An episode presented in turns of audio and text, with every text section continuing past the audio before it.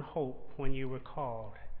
One Lord, one faith, one baptism, one God and Father of all, who is over all, through all, and in all. This is God's Word. Please be seated.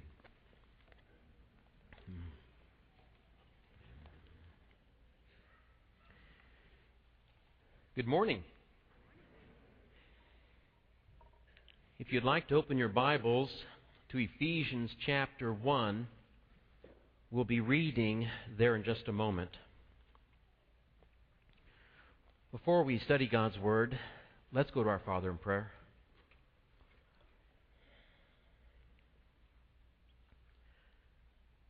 Father, thank you for giving us today and for giving us this time when we can gather to worship and to praise you for all that you have done for us. And Father, we want to be faithful in our service to you. Use us to fulfill the godly purposes that you have for us. And so, Father, we pray as we look at your word that we might have eyes to see and that our, eye, our ears might be open to listening to what you have to tell us. We pray that we might proceed to live before you according to your will and your purposes. Lord, be with us. Keep us from the evil one and the ways that he would try to destroy and tear us from that path. We ask all these things in your Son's name. Amen. Many years ago, when I lived in Brazil, on one particular Saturday morning, I received a very somber phone call. One of my teammates was on the other end of the line and said, Barry, you need to come down to the church building right now. There's, there's a problem. So I left the house, and when I arrived at the church building, and looked at this house that we, we were using as our church building, on the left hand side, the, the roof, that left side of the roof was gone. Looking through the front windows, I could see inside about a four foot pile of rubble in the auditorium. Glancing up at the hotel that was being constructed next door, it was immediately apparent what had happened. For the weeks and months leading up to that day, I had watched as this hotel was being built. Massive girders were erected, and then at a certain point, there'd be a platform made out of girders, and, and cement, a cement floor would be poured. On top of that cement floor would go up a brick wall, and then another cement floor and more brick walls. And by the time this Saturday came around, they were up about seven stories. Right up next to our church building. And apparently, what had happened during the night, a very strong wind had come and blown off that topmost brick wall right down through the roof of our church building and took it out. And so, there, in the midst of our auditorium, was this pile of rubble. In some ways, the story of human life can be likened to that pile of shattered wood and broken brick. Have you seen up close the destructive nature of sin's vices tearing apart someone's life? And ruining the relationships around that person? Have you stared in the face the corrosive and divisive power of lies and illicit desire, theft, and selfish ambition? Have you suffered injustice because of how sin was at work in someone else's life? Then you are painfully aware how sin wreaks havoc, reducing lives to rubble.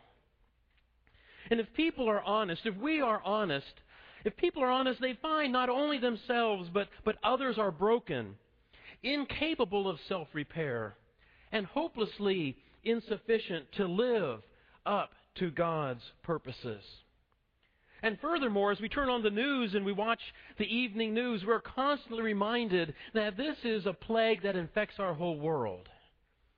Humanity as a whole suffers from being in shambles. This is not to deny that people can pull together and that they can work out and smooth out problems, that people do do good. People do. It is to acknowledge that sin is pervasive in destroying sinlessness, and that true spirituality lies in shambles. This morning, as we dig into this letter of Ephesians, we'll discover there is hope, real hope. We'll uncover answers to the questions what is God doing to make things right? And how can I live up to the potential God desires for me? Our guide in the study is going to be the Apostle Paul. And he stands at the privileged position of having seen the risen Lord and having received by revelation the message that he gave. So, what does one who has received the message he announces by revelation, what does he know that the church needs to hear? Where is he going to focus God's people? Paul wrote, I therefore, the prisoner in the Lord, entreat you to walk worthily of the calling into which you were called. Strive to maintain the unity of the Spirit in the bond of peace. What is this calling? Of what are Christians supposed to be living worthily of? What is this unity of the Spirit that we're supposed to maintain? For Paul, it is very important that Christians understand that they have been called to live in a particular manner. In fact, Paul would begin this letter with a prayer. And in this prayer, he prays for them to be enlightened in their growing knowledge of God for a purpose, so that you may know what is the hope of your calling. Now, scholars have noticed something interesting about Paul's letters. Typically, when Paul provides a, a, a prayer in one of his letters, whether it is intentional or, or subconscious, he often identifies the themes he's going to be working on. You know, maybe he's just aware of the message he needs to give, and so he prays that they'll get it. but, but Paul often has his themes in his prayers. And here he's praying for the Christians to know what their calling is and the hope of their calling. For us to begin to comprehend what God's people have been called to, we need to go back to the beginning of the story. This is a story about unity. About unity being created as a result of God's work. Ready? If, if you're going to be filling out your outline today that's inside of the, um, the bulletin, the handout, you might want to keep it close by because we're moving fairly quickly through this. What happens when someone grasps the magnitude of God's activity and reflects upon it. That person is compelled to praise. If a person really understands what God has done and is doing, it leads a person to praise.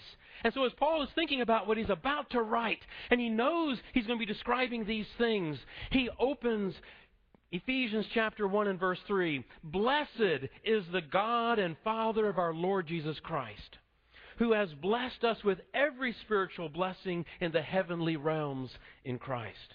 So, what is it that God has done? He's going to give us three big ideas, and we're going to summarize those. First of all, God planned to work through Christ. This is the first big idea that Paul unveils in this letter. He chose us in Christ before the founding of the world that we should be dedicated and blameless before Him in love. He predetermined us for sonship in Him through Jesus Christ. In Him we have redemption through His blood, the forgiveness of our trespasses. Even before the world began, God had a blueprint of what He would do. God predetermined that He was going to take shattered lives, sinful lives, and remake them, make them alive into being His dedicated, blameless, and forgiven people. His people. And that Jesus would be the means by which this would all be possible.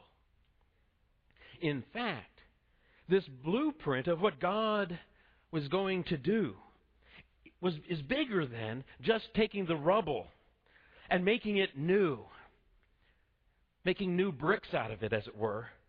No, God was going to do even more than that. God intended to unite those bricks together, those lives together with each other, as well as with the things that are in heaven.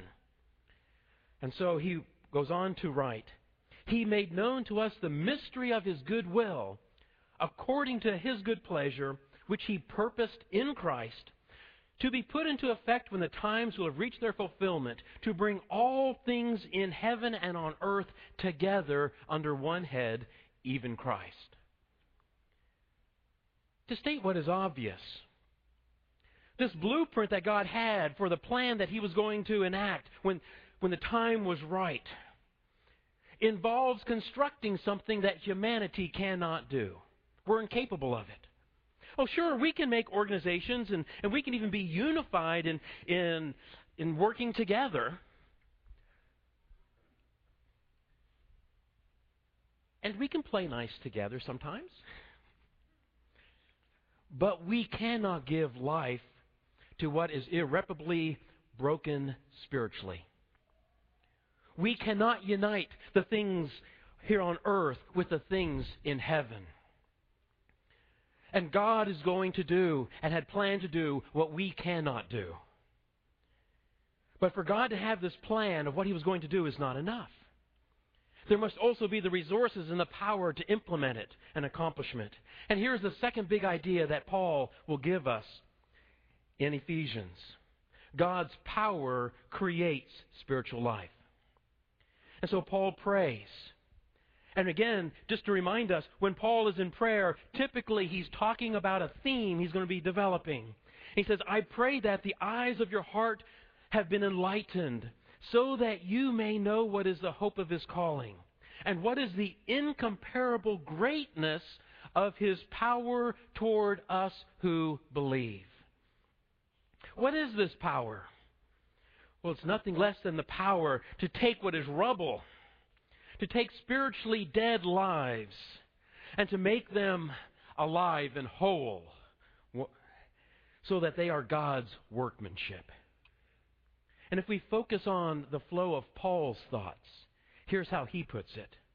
Although you were dead in your transgressions and sins, God, being rich in mercy, made us alive together with Christ and seated us with him in the heavenly realms for we are his workmanship, having been created in Christ Jesus for good works, that God prepared beforehand so that we may do them.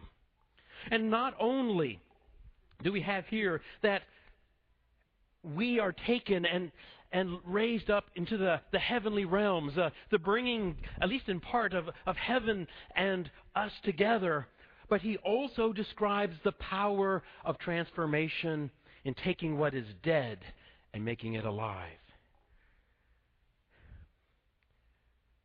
My first job after I graduated from high school in Australia involved working in a foundry. We would take these nondescript chunks of what they called gunmetal and put it into this kiln, electric kiln, and I believe it was set at 1100 degrees Celsius. And after just a few minutes, the metal was molten, glowing.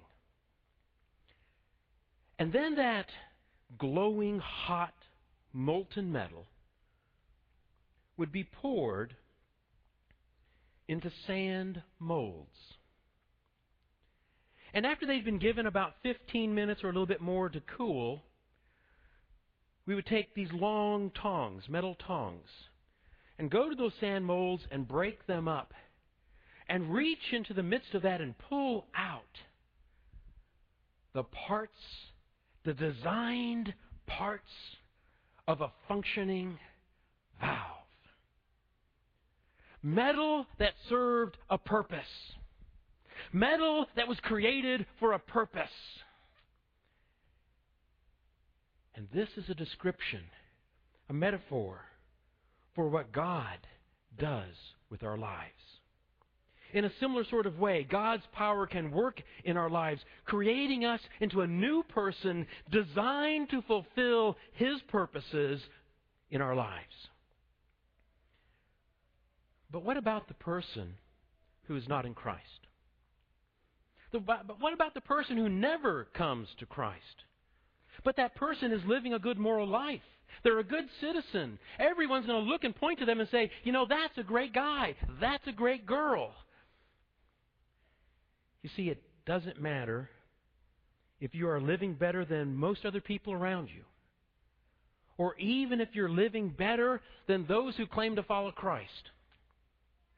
It does not matter if you try to always tell the truth, to be responsible, to treat others with dignity and respect. If you have not relied on Christ, then because of when you have sinned, sin's destructive nature has severed you from God. As Paul would describe it in chapter 2 and verse 12, speaking of those without the Messiah, they are alienated from the citizenship of, of being God's people. And, and the result is they have no hope, and they are without God in this world. And such people are on their own. And one day, they will come before God and be judged. But if you have come to Christ, God's power through Christ has made you into His workmanship. He has given you life and a purpose. He's infused you with direction on how to live. And this brings us to Paul's third big idea in Ephesians, which has to do with the question what does God do with all these bricks he's making? What is he doing as, as a result of the power that is being expressed toward people through Christ's blood? And the answer is that Christ is joining them together and constructing what God's blueprint called for. He's uniting people together under Christ, and he's bringing, starting to bring together things of heaven and the things of earth. And as Paul would describe this, so then you are no longer foreigners and non citizens but you are fellow citizens with the saints and members of God's household because you have been built on the foundation of the apostles and prophets with Christ Jesus himself as the cornerstone. In him the whole building, being joined together, grows into a holy temple in the Lord, in whom you are also being built together into a building place of God in the Spirit bringing together the things of heaven and the things of earth under Christ. So, what is the unity of the Spirit? Which Paul is later going to urge Christians to preserve and make every effort to preserve it. He has just described it. God planned to bring together everything under Christ. But there was a huge chasm separating a holy God from sinful people. And so God's power overcame humanity's sin and brokenness and remakes us and making it possible for us to become God's children, to be forgiven and blameless before Him. And then Christ takes us and He builds us together into what God is making in this world. A redeemed humanity made whole. A temple in which God is going to dwell by His Spirit And furthermore, this united building that rises up is called the church, and it serves God's purposes. As Paul would write about it, to me, less than the least of all the saints, this grace was given to proclaim to the Gentiles the unfathomable riches of Christ and to enliven everyone about God's secret plan. A secret that has been hidden for ages in God who has created all things. The purpose of this enlightenment is that through the church, the multifaceted wisdom of God should now be disclosed to the rulers and the authorities in the heavenly places. This was according to the eternal purpose that He accomplished in Christ Jesus our Lord, in whom we have boldness and confident access to God because of Christ's faithfulness. I have a question for Paul at this point. Paul, you've spent three chapters of ink writing about God's plan, God's power. I mean, what we want is a checklist. If we're supposed to maintain the unity of the Spirit, if, if you're wanting us to live up to the calling, just give us a checklist. Do this, do this, do this. Why have you spent three chapters of ink talking about what God has done?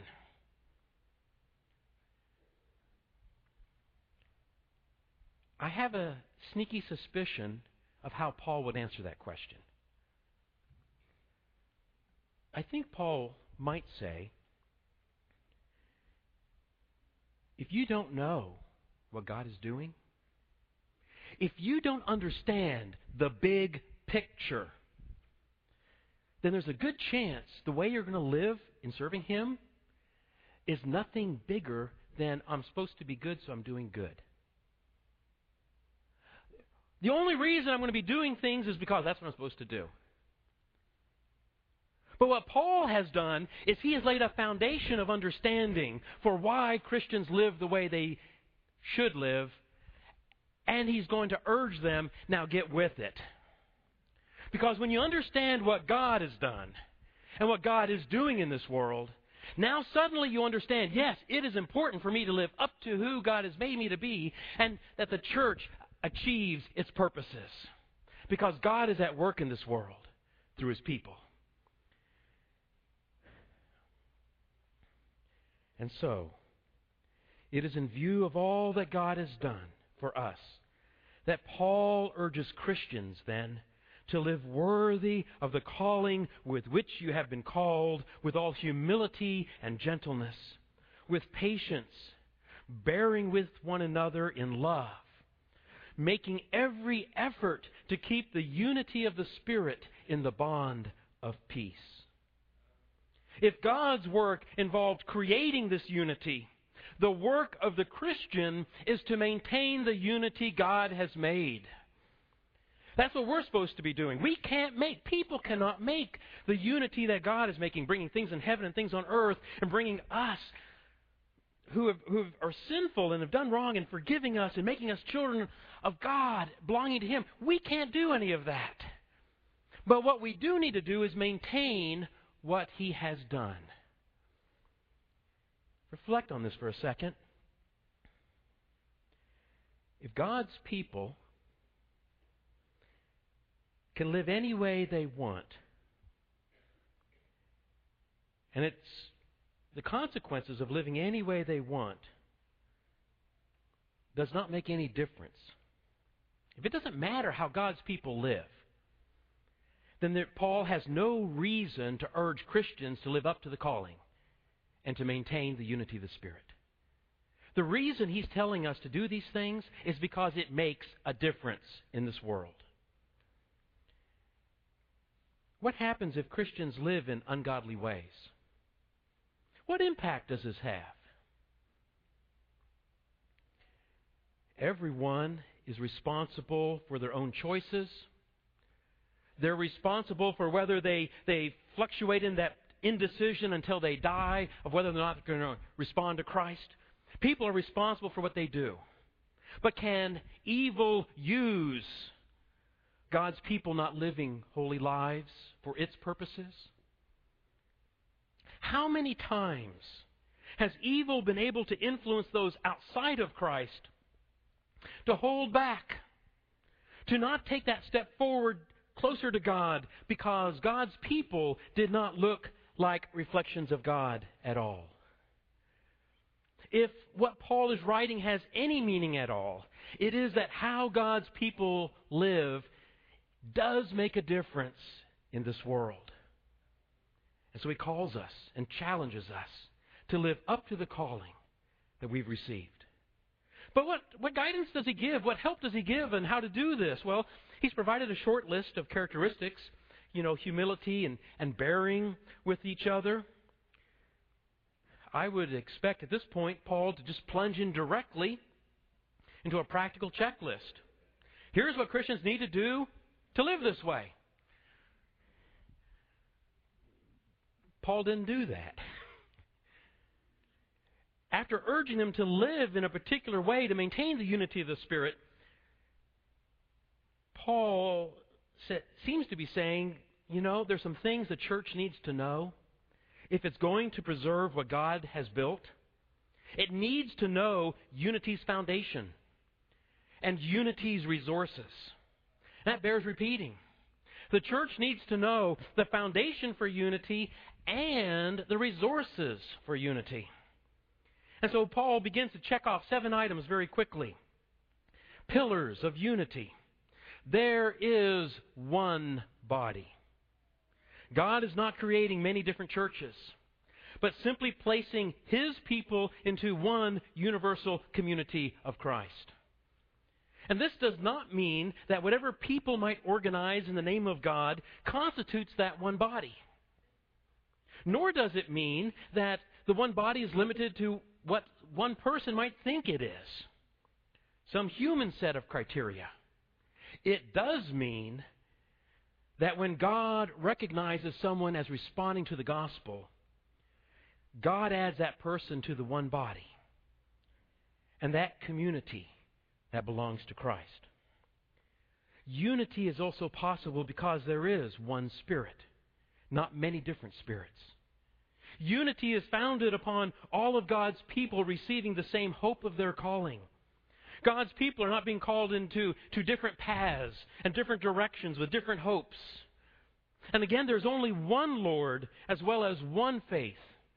Imagine the havoc and the divisiveness that would arise if, if God provided more than one Lord and, and more than one faith to be followed. The unity of the Spirit is also built on there being one baptism. And again, this does not mean that whatever people might call baptism constitutes that one baptism. If I take some sand and I, I throw it in the air and I say, ah, you've been baptized, that does not compel God to say, yes, that person's been baptized.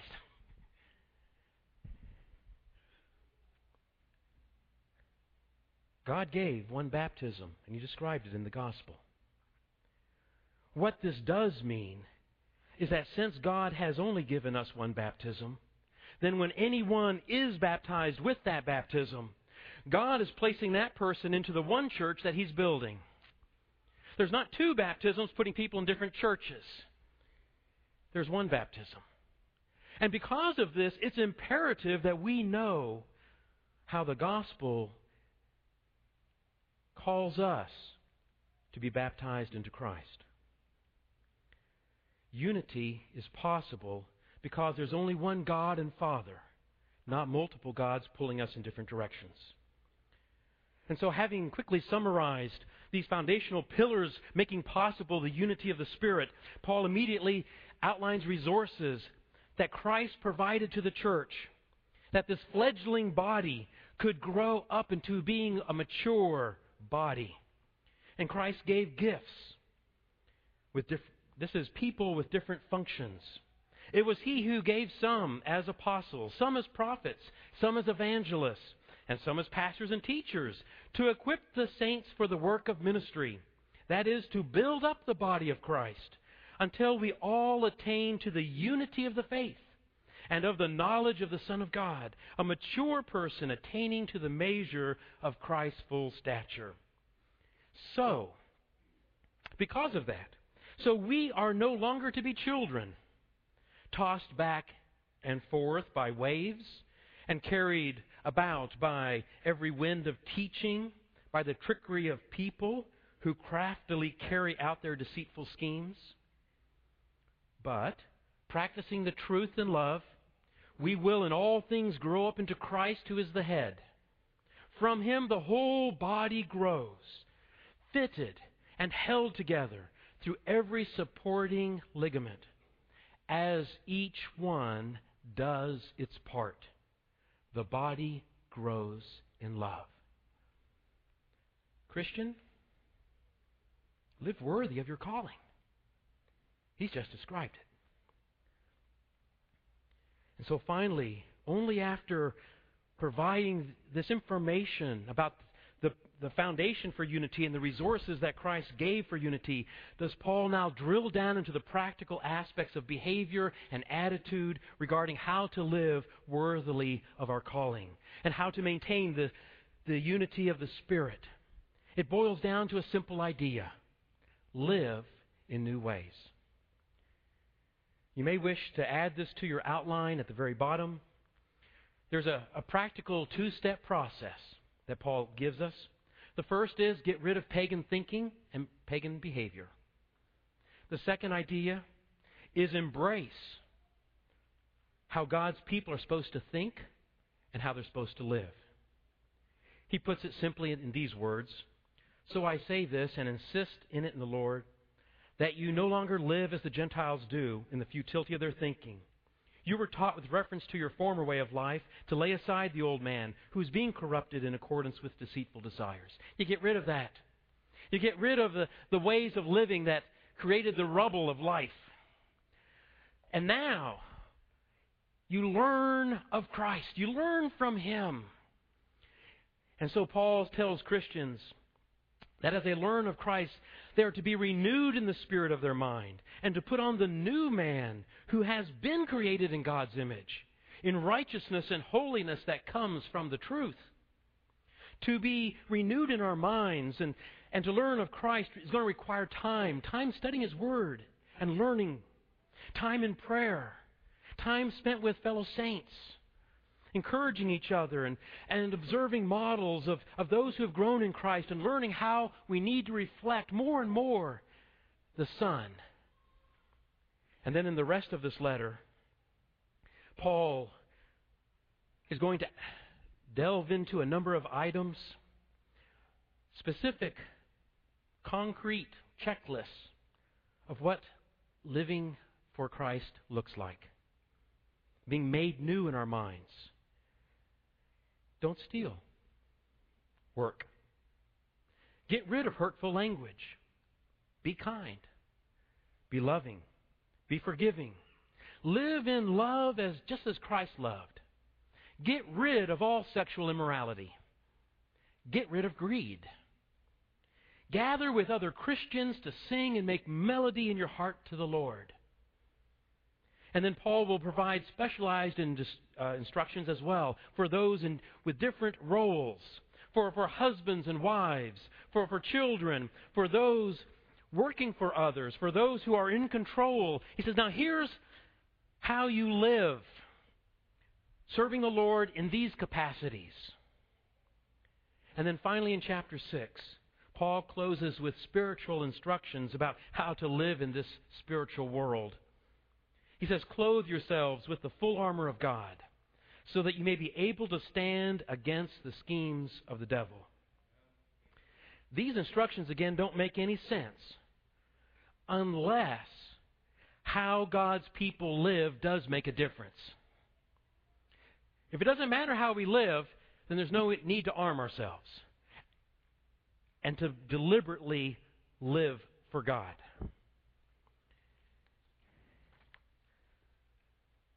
Are you still outside of Christ? The apostle who saw the risen Lord and who received his message by revelation tells us that without Christ, we have no hope and we are without God. And a person living in that situation can eke out a life of activity and can try to find purpose and meaning in various different paths. But in the end, we all die. And whether that comes sooner than expected or it comes later, we all stand before God accountable for all that we have done. And in spite of whatever good that person outside of Christ might have done, it could have been enormous as a, as a philanthropist with resources. The problem is, is that it is our sin that has destroyed us and has left us spiritually dead. And the good news is that although our sin reduces us to this, God wants to do this with our life. Make us new, make us His. Make us part of what He's doing in this world. He wants to forgive us, to forgive you, and make you part of His wonderful project. The conversion language that we read in Ephesians chapter 2 it points to baptism, that time when a person is choosing to rely upon Christ. And God takes that person and raises them up from that water to be a new person, brought together with the things of, of heaven, raised up into the spiritual realms, to be God's workmanship. And while any of us might live for a long time, there will come a day, whether it's today or another day, when it will be that person's last opportunity to choose to respond to Christ. And no one knows when they're going to encounter that last opportunity before they arrive at judgment. To choose to come to Christ, you don't have to have every question answered. You, don't, you do need to know that you've sinned and that Christ has died for you and been raised again for you. And you do have to choose to rely on Him for what He's made possible. For those of us who are already God's workmanship, Paul's intent in this letter was to encourage us to live worthily of the calling He's given us to maintain the unity that God is building. You see, how we live does make a difference. And so we are to be deliberate in living for God. God has made us blameless, but we are to be deliberate in living for Him and to preserve what He has done in our lives. And God wants to use us as a member of His body, Christ's body, to accomplish the good that He's wanting to do in this world, a world that's racked with sin. This morning, if anyone has any need to respond to the Lord, to make known a prayer request, to, to ask of brothers and sisters, you know, pray for me, help me in living up to the calling. We have that opportunity now. You have that opportunity to take whatever step might be necessary. Let us stand and sing. When my way groweth drear, precious Lord, linger near. When my life is all